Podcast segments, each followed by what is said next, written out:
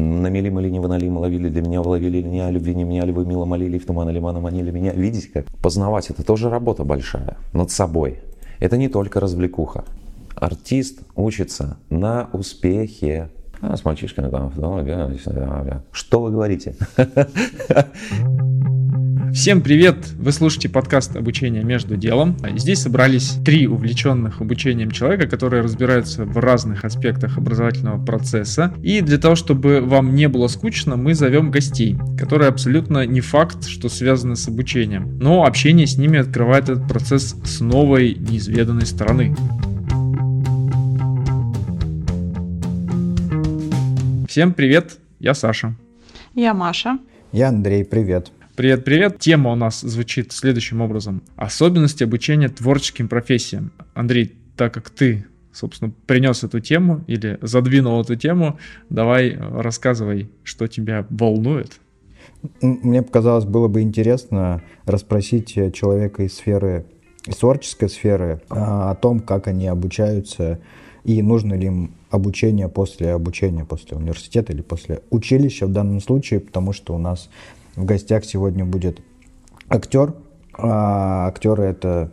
А, со стороны многим кажется, что актеру не нужно учиться, или что они такие особенные, особые люди, талантливые, которые сразу все умеют. И мы попробуем развенчать этот миф или наоборот подтвердить его и поговорим вообще о творческих профессиях на примере актера. Да, мне было бы еще интересно узнать и поговорить о самосовершенствовании. Так ли это нужно вообще и для актера в частности?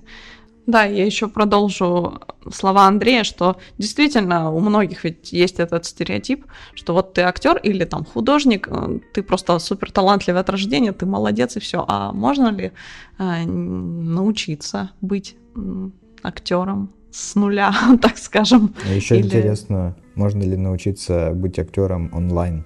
Да, тоже интересно. Ну и не только актером.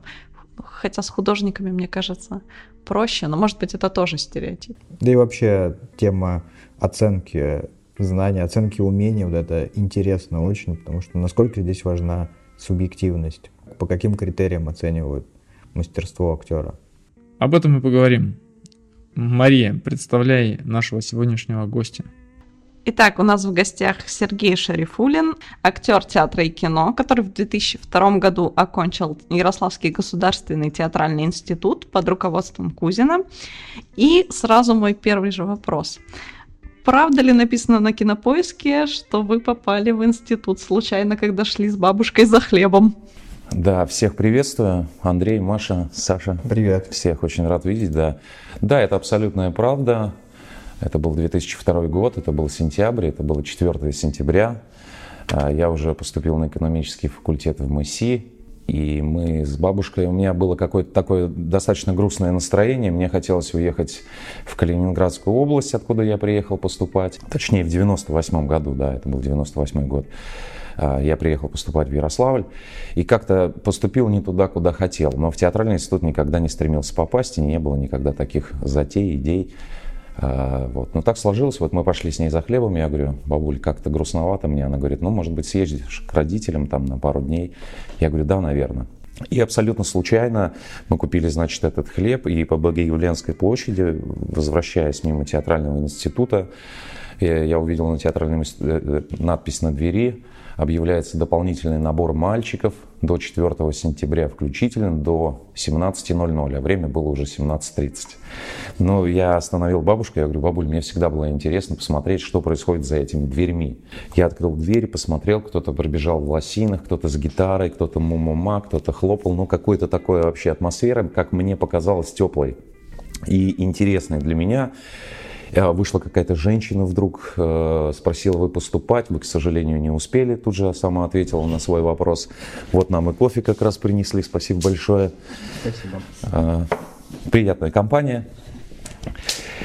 А потом вдруг эта женщина буквально через ну, там, 30 секунд вернулась и сказала, что кафедра на месте, вас готовы прослушать. Но, видимо, увидела... Я был, мне было тогда 16 лет, я был наивен, э, уши большие и глаза голубые. Ну, а дальше закружилось, понеслось, как в той песне. Такая судьбоносная случайность вообще, да. цепочка Вышел событий. за хлебом с бабушкой. Да, да. Стал актером. Даже была какая-то статья в газете в театральной за хлебом. Неплохо. Да, да. Но я могу открыть секрет, что первые полгода моего обучения в театральном институте я вообще не понимал, куда я попал. Мне кажется, это в любом институте. Но здесь я э, понимаю, институт, да, если ты занимаешься математикой, ты, значит, решаешь пример, да, если ты занимаешься, там, я не знаю, филологией, ты читаешь книги там, да, и как-то ты, э, здесь более или менее все понятно, а когда ты поступаешь в театральный институт и ты готов, что тебе сейчас дадут роли, и ты будешь их играть, а, то тут у тебя сразу меняется впечатление об институте, потому что а, первые полгода обучения ты хлопаешь в ладоши, говоришь му-му-ма, а, куда ты ходишь, танцуешь, и у тебя полное непонимание того, куда ты попал и зачем ты это все делаешь. Ты уже готовый артист, дайте мне роли, я звезда. Но потом тебя ставят на место, соответственно, и ты но э, спустя один год обучения я понял, наконец, куда я попал.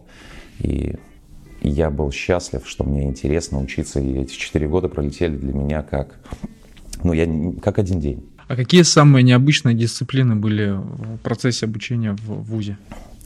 Ну, необычные они э, для меня были все, потому что я никогда в жизни не танцевал. Вот вдруг танец, а, станок, да, вот этот вот настоящий классический станок, а, балетный, да, позиция номер один, номер два номер три. И я всегда занимался футболом, бегал, был и поэтому в танце я был немножко кондовый.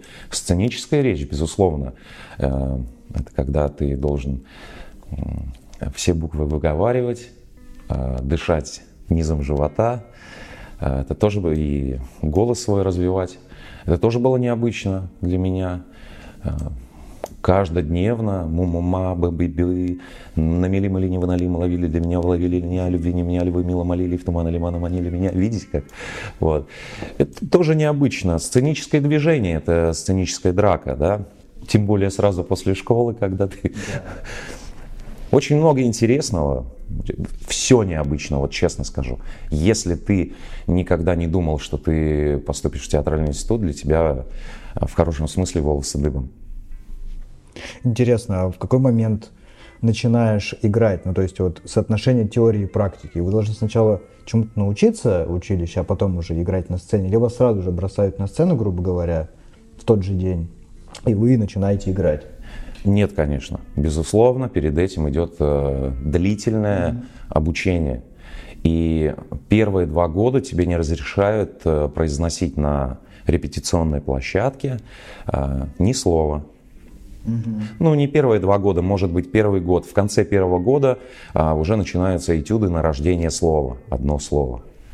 А, а так, это, конечно, безусловно, развитие внимания, развитие фантазии, воображения. А, это ну, огромная, огромная такой, идет э, огромная подготовка. То есть, по сути, сначала наблюдаете?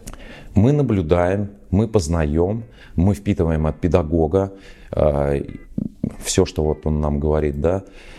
И, безусловно, мы понимаем сейчас, что сказать какой-то текст чеховский на сцене, да, это большой-большой труд и большая-большая работа, прежде чем ты выйдешь на сцену и скажешь, это не то, что ты выучил текст и вот давайте, здрасте, я пришел и я готов. Нет, это колоссальная, огромная работа. Я думаю, что у нас будет логичный вопрос по поводу того, что есть ли обучение после вуза, потому что, ну вот, э, закончил актерское училище, все, ты стал актером или нужно каждый день после этого еще заниматься, что-то читать, э, куда-то ходить, что-то смотреть?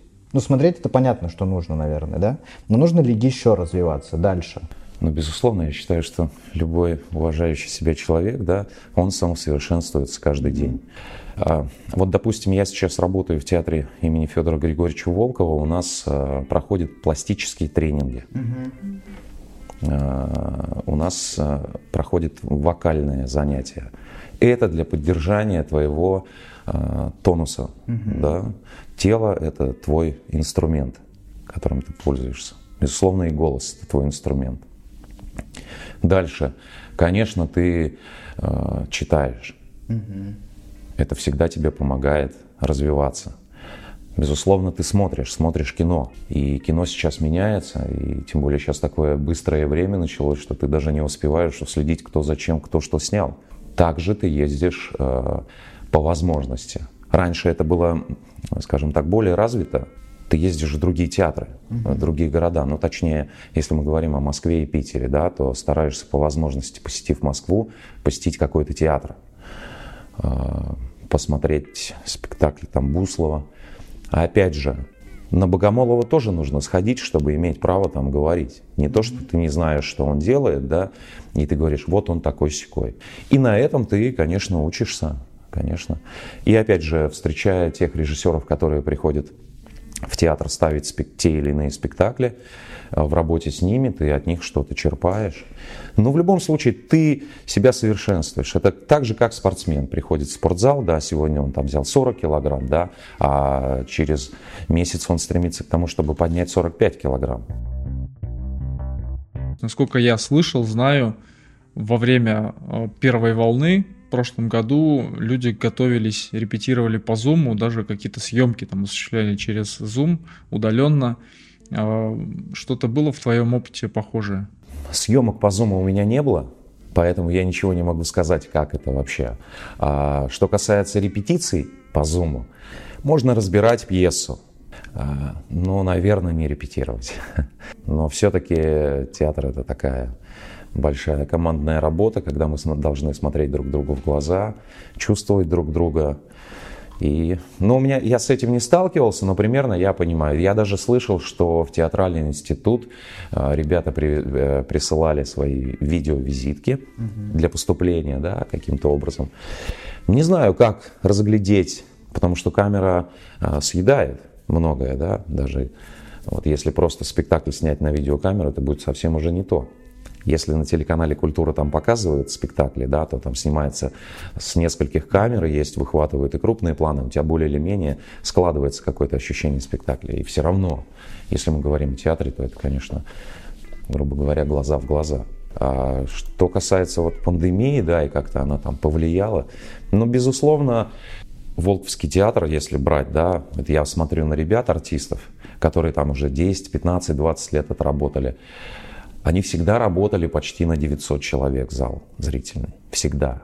И когда э, вдруг наступил момент, что 50% сидит в зрительном зале, я увидел, это я увидел, может быть, кто-то и не увидел, я увидел, что у них немножко грустные глаза от того, что они привыкли получать ту самую энергию от 900 человек. А тут там 400 сидит там, или 350, да. И они вроде работают, и все работают, и все отдаются, да, но, но настроение, конечно, уже не то. Вот к чему-то ты привыкаешь в любом случае, да. А некоторые сейчас кинорежиссеры уже э, приглашают на кастинги только привит, привитых там артистов, да, mm-hmm. и все остальное. Но это, конечно, так, поменяло немножко ход событий. Я со, со стороны зрителя могу сказать, что достаточно тоже непривычно, когда ты приходишь, особенно с супругой, и между вами сидит Э, Федор Волков, и ты этого Федора Волкова как-то пытаешься отодвинуть. Вот. И это но сейчас, насколько я знаю, что эти запреты отменили, и можно полностью собираться. Или я ошибаюсь? Я буду надеяться. Я сейчас ничего не могу сказать, потому что театр еще не заработал, скажем так, в полную силу, да. Я еще не видел как проходят спектакли. Но, безусловно, вы говорите, хочется отодвинуть Федора Волкова, да, который вот из картона вырезанный, да, а я, когда работаю на сцене, я все равно э, вижу, в общем, то есть я не вижу глаза людей, да, но я вижу вот эти картон, который вот он не двигается. У меня такое ощущение, что люди восковые, что, что пришли и замерли все. Вот такое, я думаю, блин, что происходит? Что-то я делаю не так. Ну, ну это понятно, да. Вот, а так. Но как раз в таких обстоятельствах, я думаю, важна поддержка комьюнити вот этого актерского коллег, чтобы поддерживали в таких ситуациях. Ну или делились э, опытом, то есть как, как на это как реагировать. пережить или, или даже, или этому учат в университете. То есть сейчас в университетах часто развиваются такие темы, как soft skills, стресс-менеджмент, тайм-менеджмент. Вот в эмоциональный, эмоциональный интеллект. интеллект да. Вот такие может быть, предметы существуют в училищах? Нет, в, уч... Э, в театральном институте существует понятие «четвертая стена», как нас педагог учил, да, не имеет значения. Два человека, 102 или вообще никого.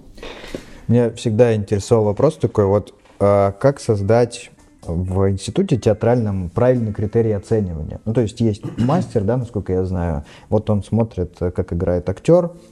А какую роль здесь играет субъективность? Есть ли какие-то вот точные, конкретные параметры, которые говорят, вот здесь актер хорошо сыграл, здесь он сыграл плохо? Ну, это есть, конечно, но вот в этой профессии я думаю, что все-таки, как говорил Станиславский, либо верю, угу. либо не верю. Что касается субъективного, да, э, безусловно, либо симпатичен тебе актер какой-то, да, которого ты видишь, либо нет.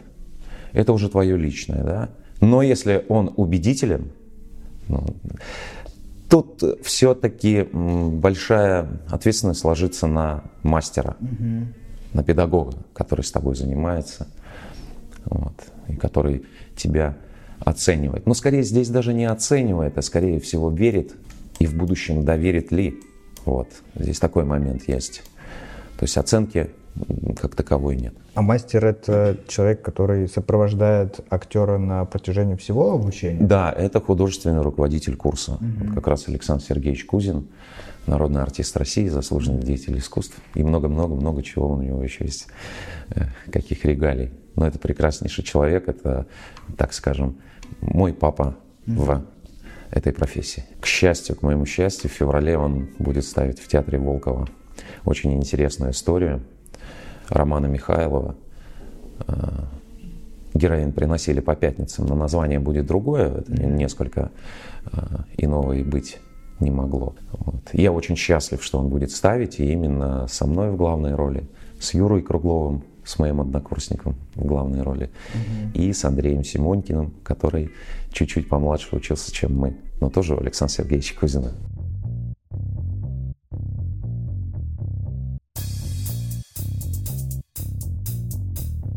Мы пока можем подумать о индивидуальности ученика в, в таких творческих профессиях, да, как актер. То есть как э, училища раскрывают эту индивидуальность актера.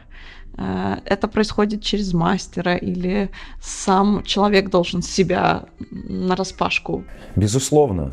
Здесь, конечно, личность, индивидуальность, какой-то, кто-то сказал, быть собой, да, большая роскошь. Вот быть собой, скорее всего, не стараться быть на кого-то похожим, а вот именно, но это все дело педагога, безусловно. Он из тебя э, вытаскивает твою вот эту природу, твою органику, и нет предела совершенству.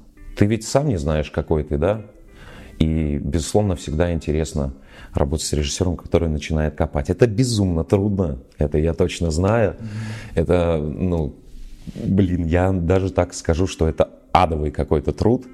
Да. Вот, а как это реализуется? Вот вы, не знаю, как сеанс психотерапии, вы каждый день садитесь в отдельном кабинете и один на один разговариваете, либо это групповая всегда работа? Нет, мастерство актера это всегда групповая, э, да, это всегда. Во-первых, оно идет практически каждый день, угу. э, там в неделю, да, ну то есть каждый каждый день. Ну и ты, значит, э, пробуешь на этих занятиях делать какие-то этюды, да, там, допустим, этюд, э, я делаю предложение, а мне отказали. Угу. Я делаю там девушке своей любимой, я вот выходи за меня замуж, она отказала, как ты на это реагируешь? Угу. Ты можешь просто, ну, ну ладно, и уйти. Интересно? Ну нет. Да? А может быть какая-то другая реакция тебе может педагог. А вот как бы ты поступил? Вот если тебе на самом деле взяли и отказали. Угу. А может быть, ты цветами бы ее ударил, которые ты принес, или выкинул бы это кольцо, или наоборот не выкинул, а, а ну ладно, ладно, кольцо пригодится для другой, да. То есть какие могут быть реакции? И как раз вот педагог тебе дает э, поле для твоей фантазии. Угу. Разные пути, разные выходы из этой ситуации. У меня вот родился вопрос про ошибки. Насколько значимы в обучении ошибки? Учатся ли актеры на своих ошибках? Вообще я считаю, что это самое важное. Э, самое важное – ошибаться. Не бояться ошибаться. Mm-hmm. И у меня есть друг мой знакомый, он так детей своих воспитывает. Вот там ему, допустим, 4 года, да, он...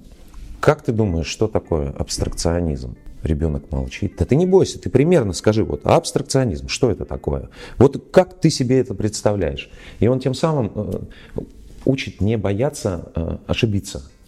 Поэтому и здесь, в этой профессии, ошибки, безусловно, ты на них учишься. А если ты стесняешься, вроде, вот, я здесь, пожалуй, отсижусь. Шекспир, да, сказал, что мысль делает нас трусами. Как только ты подумал о том, как ты сделаешь, как ты сыграешь, ты уже не сыграешь. Угу. Только ныряешь в воду и все. Вопрос э, связанный в том числе с ошибками, с наставничеством. Корпоративном обучении есть такое понятие полевое обучение. То есть есть, предположим, э, человек, который продает. Самый простой пример – продавец. Э, он общается с клиентом, э, презентует товар, работая с возражениями и так далее, и так далее. То есть он идет по некоторому дереву продажи. Вот. И где-то рядышком стоит наставник. Обычно они называются супервайзеры. И наставник где-то у себя на бумажке фиксирует, что вот здесь он там хорошо сказал, здесь он ошибся, здесь он слишком задавил клиента, ну и так далее. То есть у него есть некий э, чек-лист, по которому он проверяет и оценивает э, конкретного ученика, подопечного своего. Вот. Ну или в спорте, например, э, взять э, тот же хоккей, когда есть там вратарский э, тренер, который, анализируя игру, вместе с вратарем дальше работает э, и указывает ему, где он в движении неправ, где он там вышел неправильно из ворот и так далее, и так далее. То есть есть ли что-то похожее у э, творческой профессии, у актеров, когда ваш наставник, мастер после спектакля, предположим, зафиксировал определенный перечень ошибок, ну или неважно в каком виде он это сделал, самое главное, что он обозначил, что здесь ты не доиграл, посмотрел не туда, развернулся не так, иди почитай книжку. Ну, я сейчас утрирую, имеется в виду, что тебе нужно бы этот момент, этот аспект своих, своих компетенций, навыков поразвивать. Вот есть такое у актеров? Конечно, конечно, и это дорогого стоит. А, скажу так, а, допустим, вот если даже брать режиссера Александра Сергеевича Кузина, да, когда идет прогон спектакля или идет спектакль, он э, берет листочек себе не, небольшую ручку, да, э, или там генеральная репетиция какая-то, и он всегда записывает, как, что, чего. После этой генеральной репетиции, либо после прогона, либо после спектакля, он там собирает а, всех участников и говорит, там вот, Сергей, значит, смотри, здесь сцена идет, да, а дальше ты по ритму ее начинаешь тормозить, а тебе наоборот надо ее вперед толкать, быстрее это играть. Она такая проходная, она ничего, а ты на ней рассиживаешься, вот. Или эмоционально, да, ты, ты вроде как бы все сделал, да, эмоционально, и вроде ты, у тебя слезы потекли, а я бы хотел почувствовать это. Пусть даже слезы не текут, но я бы хотел почувствовать это. Попробуй что-то, подумай, как это можно сделать. Либо он может подсказать, как. Вот. Это, и это есть вот та самая работа над ошибками. Вот даже я еще являюсь актером камерного театра Ярославского под руководством Владимира Воронцова. А, мы играем спектакль там «Весельчаки» с Юрием Ваксманом, с Владимиром Гусевым, Сергеем Генкиным, с Элей Новик. Вот в пятером. А, мы перед каждым спектаклем проходим текст в гримерке. Потом играем этот спектакль. И после спектакля в гримерке мы можем уже сами актерами актеры, там, допустим, Владимир Евгеньевич Гусев, который, кстати, у меня тоже педагогом был, либо там Сергей Генкин, либо Юрий Михайлович Ваксман, мы друг другу можем подсказать и сделать какой-то, вот здесь ты немножко это, здесь ты немножко на меня наступил по фразе, по реплике, да, а вот здесь давай-ка попробуем вообще поменять. И когда перед следующим спектаклем мы опять проходим текст, мы уже вспоминаем те ошибки, которые совершили, да, и, и пытаемся э, как-то усовершенствовать это все, да, исправить. И так происходит каждый спектакль, но я имею в виду, что это в лучшем случае. То есть можно сказать, э, что чем больше спектакль э, играется, да, по времени, тем лучше он для зрителя отрабатывается. Вот я вам могу сказать следующее, что иногда бывает обратная история. А не бывает такого, как выгорание на одном и том же спектакле, если долго? Если этот спектакль э, идет каждый день, наверное, есть выгорание какое-то, да, но если там, допустим, 2-3 раза в месяц ты играешь э, спектакль выгорания, для меня нет. Вообще, в целом, обучение творческим профессиям, вот я замечаю тоже по знакомым, друзьям, оно э, достаточно много времени занимает, э, много... Э, вот теряется этот баланс работы и личной жизни, когда ты, даже обучение личной жизни, когда ты учишься там 12 часов в сутках, вот, и э, здесь как? Только на своем энтузиазме выживать или есть какие-то лайфхаки, как, как набраться сил на обучении в творческой профессии, как не вылететь из себя в том числе? Ну, по своему опыту, я опять же повторяю, что я поступил в 16 лет в институт, да, и мне было тогда не до личной жизни. А, ну, а что касается личной жизни и каких-то взаимоотношений, вот, вот он институт, и тут и какая-то влюбленность, и все. Тем более влюбленность тебе еще и помогала тогда. Ты вообще просто летал. И еще плюс занимался каким-то, как оказалось потом, любимым делом, да. Вот. А что касается сейчас, если говорить о том, что хватает ли времени, ну, Сегодня возраст уже другой, ты стараешься как-то немножечко распределиться, да. А тогда это не важно. Тогда весь мир молодой, да, да, да, в театре. Да, да, да. Причем ты это не замечаешь, но оно так и происходит, и ты можешь совмещать как-то, где-то там выделить, куда-то на свидание там сбегать, да, вот. Но все равно это главнее. И что привлекало всегда другую половину. А вообще для актера важен возраст, когда начать обучение, например, актерскому мастерству? Может ли человек в 30-40 лет начать только актерскую карьеру? Возможно, все. Но лучше начинать, когда ты еще... Когда из тебя лепить можно. Ну, вы же знаете сами, 16 э, лет или там 30 лет. В 30 лет, там, я, если говорить о мужчине, да, что такое там жениться в 20 лет? А, и женился. И неважно. А в 30 лет так женить, так, а здесь вот это, а здесь вот то, блин, а как я вот так? О, елки, да тут еще такие проблемы будут. Да нет, я через год, наверное. И это откладываешь, откладываешь, откладываешь. Также здесь его обучение. Пришел в 16 лет, ты пластилин. Ты мягкий пластилин, из которого можно лепить и все, что угодно делать. Угу. Конечно, дальше ты становишься, у тебя какая-то своя жизненная позиция, появляются какие-то принципы, и ты уже, вот, я-то знаю это побольше, чем тут вот педагог мне объясняет. Не-не-не. Обнулиться бы как-нибудь. Вот, да? вот, я и говорю, были бы запасные мозги, понимаешь, на рынке продавались бы, я бы сходил уже купил бы, да.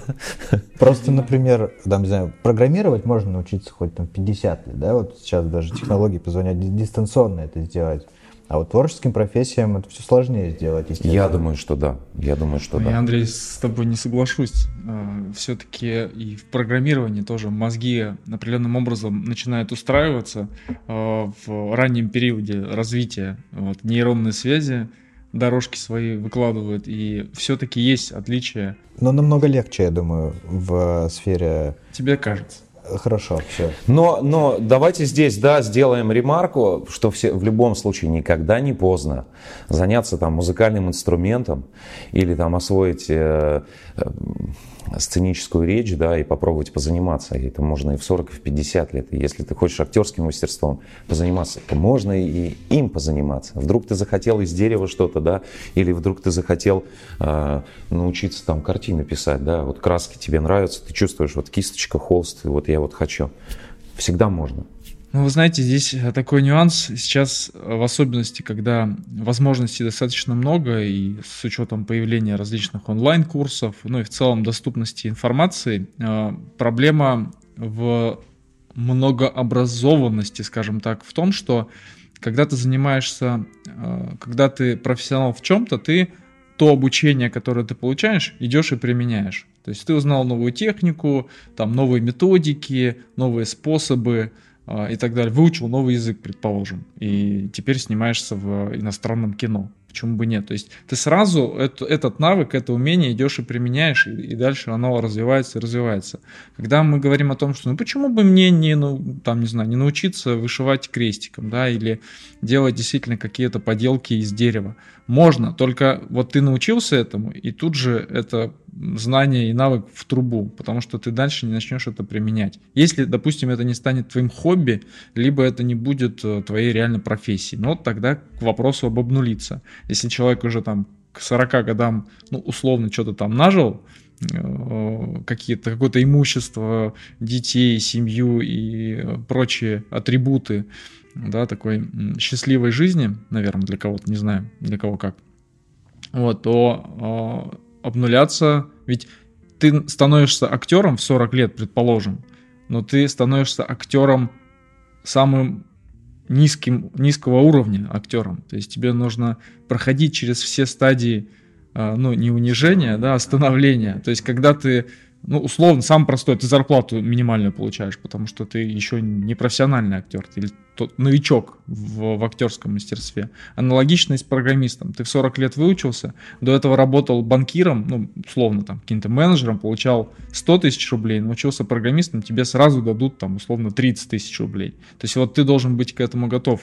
И это, наверное, проблема входа в новую профессию в возрасте. Кстати, вот у меня интересная мысль такая. Вот я сейчас знаю, что во многих фильмах снимаются просто известные люди. Ну, то есть не актеры, а, не знаю, певцы, танцоры и так далее. Вот человек-профессионал может понять, что этот человек не актер, смотря на там, в театре или в кино? Ну, в театре навряд ли он такого увидит, да? Но или мы все видели кого-то, да? Не в качестве реквизита или в качестве декорации, может. Да, ну, безусловно, это видно, конечно. Но, опять же, я говорю, что есть такие люди, а, убедительные настолько, что ты им веришь. Вот ты им веришь, и все. И мне не важно. Вот я, есть люди-актеры, да, которые уже серьезные, большие, продюсеры и все остальное. И вот он в кино играет. И я смотрю, он делает все классно. Но я как-то вот он меня, я ему уже как-то немножко, ну не немножко, ну не верю угу. в то, что он там переживает. Я понимаю, что у него там за спиной, да. Вот. А есть убедительные люди, которые вот, а, он, а это вообще не актер, да ладно. Угу. Но это все зависит еще от режиссера. Как у Балабанова в фильме вылетело название, у него там музыкант играл. Тоже ведь не актер, но музыкант. Там Гаркуша, по-моему, снимал. Да, да, да, да, да, да. Как он это сделал? Убедительно. Нам посчастливилось вместе поработать, и это правда, что посчастливилось. Мы создавали с тобой э, образовательный продукт, образовательное кино, не побоюсь этого слова. А, это, честно говоря, для нас был такой серьезный новый опыт, и получилось, на мой взгляд, э, получилось круто, мягко говоря. Вот э, осталось дождаться обратной связи от реальных людей, которые будут с помощью такого формата обучаться, узнавать что-то новое. Есть ли разница играть вот в таком формате, либо играть в развлекательном кино? По большей части нет разницы. Ты все равно э, играешь какой-то образ, да, определенный. И твоя задача неважно, одна камера стоит или три камеры, как в профессиональном кино, да? Или там съемочная группа 5 человек или 60 человек. У тебя задача не считать, сколько там, а твоя задача сыграть того или иного персонажа, которого ты должен сыграть. И здесь получается в любом случае игровая история, правильно? Но здесь э, атмосфера, вот я по атмосфере могу сказать, мне здесь было и просто, и легко, и никто не лез там, вот сыграть надо так, сыграть надо эдак. Ты сам, грубо говоря, лепил и слушал, конечно, безусловно, какие-то там пожелания режиссера, какие-то подсказки, но не было того, что вот здесь ты неправильно, а вот здесь надо так, а здесь эдак. Какая-то очень такая дружеская атмосфера была, было клево. Вот. Но что касается разницы, для меня не существовало никакой, потому что я все равно выполнял свою работу. То есть ты не думал о том, что люди, задача людей не провести прекрасное время, да, как за кино, а ну, что-то новое узнать и как-то потом это в жизни применить. То есть это было где-то нет, нет, там. нет, да, да, да, это было где-то там. Я понимал, э, ты всегда понимаешь, если ты убедительно э, сделаешь своего персонажа, то он может быть как и поучительным, так и антипоучительным, да, и любым, ну, то есть все зависит от твоего персонажа, все зависит от того, какой он. А так, конечно, я не ставил перед собой здесь задачи научить. В любом случае, вот вы говорите, развлекательное кино, ну, кино, да, сесть и там посмотреть, и... ведь кино не всегда такое. ты не всегда там смеешься и улыбаешься. Ты иногда сядешь кино посмотреть и выйдешь облитый, политый и думать, как и думаешь, слава богу, что я жив-здоров, что у меня все хорошо, и вот моя семья рядом, да. Вот, поэтому... А как, как это тогда назвать? Не развлекательное, а... а Интеллектуальное кино, искусство, да? да? Искусство. Это, это уже искусство, конечно. Все равно даже, даже те же самые картины, которые мы смотрим, нам же не всегда интересно посмотреть картины. И мы же не всегда понимаем, так, вот люди стоят и смотрят, ну давайте я постою, тоже посмотрю. Так, а что я понимаю? Да я нифига не понимаю. Апофеоз войны какой-нибудь. Так же, знаете, да, да, да. Так же очень сложно там читать какую-то там книгу, да. Ты читаешь, и у тебя прям вот эти механизмы скрипят, ты, тебе надо это читать. Это надо все равно. Это работа. Искусство познавать, это тоже работа большая над собой. Это не только развлекуха, если мы говорим да, об этом. Может быть, вы что-то посоветуете актерам или вообще э, тем, кто только встает на путь творческой какой-то профессии, э, может быть, какую-нибудь мотивирующую книгу даже из художественной литературы, или какой-то фильм, или, может быть, какие-то обучающие программы, курсы, что-нибудь такое? Безусловно, в первую очередь, быть собой, стараться. Второе, конечно, работа, занятости, самореализация. Самое важное. Что касается э, книг или кино, ну, слушайте Эдуарда Артемьева, композитора, слушайте Таривердиева, смотрите Марлена Хуциева кино. Я не знаю, читайте Маркиса «Сто лет одиночества», получайте удовольствие. Читать надо обязательно, любую литературу. Так же, как и кино, любое кино, и зарубежное кино, и наше советское кино обязательно нужно смотреть. По возможности и российское кино смотреть, чтобы иметь право что-то говорить. А так я, конечно, желаю всем творческих успехов только. Потому что, как сказал мой педагог Александр Сергеевич Кузин, артист учится на успехе. А у меня приземленный вопрос а, для не творческих э, людей, хотя мне кажется, это понятие творческого человека, оно такое а, очень условное и весьма абстрактное, потому что даже программист должен быть творческим. Абсолютно согласен. Решение задач это в принципе творческий процесс. И вопрос следующий.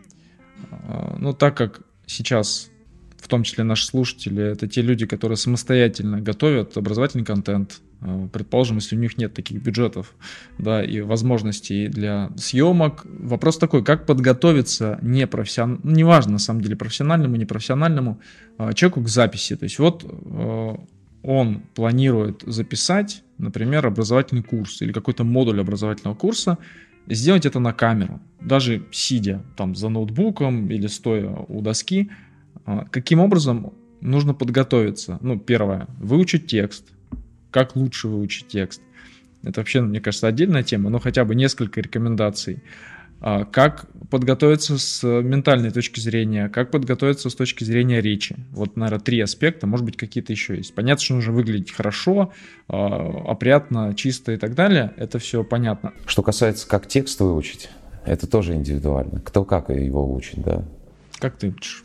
Слушайте, бывает по-разному я учу. Я на самом деле скажу, что кино — это краткосрочная память. Выучил и тут же забыл. Угу. Театр — это такая длительная история. Ты выучил, и ты уже не имеешь права его забыть. Он у тебя все время с тобой.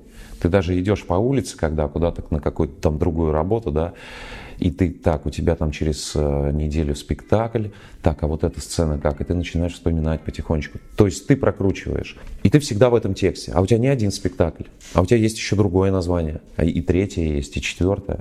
То есть в любом случае это тренируется. Краткосрочная память убивает твою память длительную, ну, да, она немножко тебя, а, когда ты привыкаешь к этим съемкам, да, ты оп, оп, оп, оп, оп, а потом я, у меня был какой-то период, что я снимался, а потом пришел в театр, и я понимаю, что я запомнить не могу. Я сегодня выучил, а завтра я уже не помню. Я ходил, как это, волосы дыбом, как это называется. Что касается, как я учу текст, да, мысль, что ты хочешь донести, а, самое важное. А, потом мы еще текст учится, потому что как в театре, да, ты понимаешь, ты пошел туда, сказал, там, да, здесь все это кладется на физическое действие и на твое э, самочувствие, там, э, на твою эмоциональную составляющую. Это все вот такая мозаикой складывается, и ты уже по-любому там уже ни, никак не забудешь этот текст. Вот. А что касается, как построить вообще, то это в любом случае цель и задача. Опять же, вот что касается внешнего вида, да, и как ты будешь это говорить, ты в любом случае там себя не подготовишь за, там, за час, да, перед, вот у тебя речь сразу лучше не станет.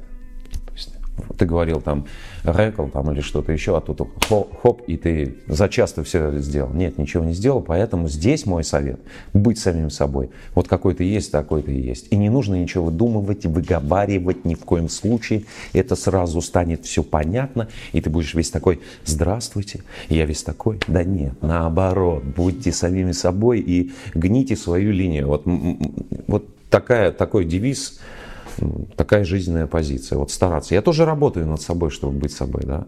То есть, если ты говорить не умеешь, ты, собственно, перед лекцией или там перед записью не научишься. Ну, конечно. Ну, кто, кто, как ты можешь научиться играть на пианино за час до выступления. И орехи нет смысла там себе в лицо. Есть смысл взять за правило, и если ты начинаешь заниматься работой с людьми, с аудиторией с какой-то, да, есть смысл каждодневно брать пробку от вина, а, вот эту, которую ты штопором выкручиваешь, вставлять э, между верхними и нижними зубами, и, соответственно, вот так вот ходить по дому и разговаривать. Да, это выглядит смешно, но это развивает твой речевой аппарат очень и очень хорошо. То есть, когда ты вот так э, э, стараться выговорить точно – и если каждодневно на протяжении месяца ты будешь делать такую тренировку, ну, примерно полчаса, а, то, поверьте мне, эффект будет. А если ты еще откроешь, ну, какую-нибудь там а, артикуляционную разминку, для себя. И посмотришь, как там губы разминаются, как язык разминается, да, как там э, лицо, мышцы, как ты вот это все делаешь, постукиваешь там. Ну, если ты в это вообще вникнешь, то поверьте, вот три месяца таких занятий, это ну реально будет эффект. У меня губы большие сколько мне пришлось их там когда-то тренировать, чтобы хотя бы они как-то разговаривать начали. Потому что раньше я пришел, да, так разговаривать, да. А чем вы занимаетесь? А я футболом занимался, ну а что там, нормально все. А с мальчишками там футбол бегали. Что вы говорите? И вот, поэтому, да. Ты сказал такую фразу, что то, чем ты занимаешься, то, что тебе нравится, оно откликнется тебе. Ну, ты как-то по-другому это сказал, но мысль в этом. Конечно. И вот то, чем мы сейчас тоже занимаемся, записью подкаста, по сути, мы это делаем, ну, скажем так, просто нам интересно этим заниматься. Мы вот никогда до этого этим не занимались, а тут стали заниматься. И это для нас в том числе возможность звать таких людей, как ты, получать э, ценную, интересную информацию, делиться опытом, и в том числе со слушателями. Поэтому еще раз тебе огромное спасибо. Э, удачи тебе в твоих спектаклях мы действительно придем. А когда будет премьера? А, про то, про которую я говорил Александр Сергеевич Кузин, который будет ставить, а, это будет, наверное, апрель еще. А, а сейчас, да, есть э, в театре Волкова это спектакль «Калина красная», а в камерном театре есть спектакль «Весельчаки», поэтому жду вас в гости. Ребят, спасибо вам тоже большое. Спасибо. Для меня это тоже, безусловно, а, опыт, Опять же, а, образование после окончания института.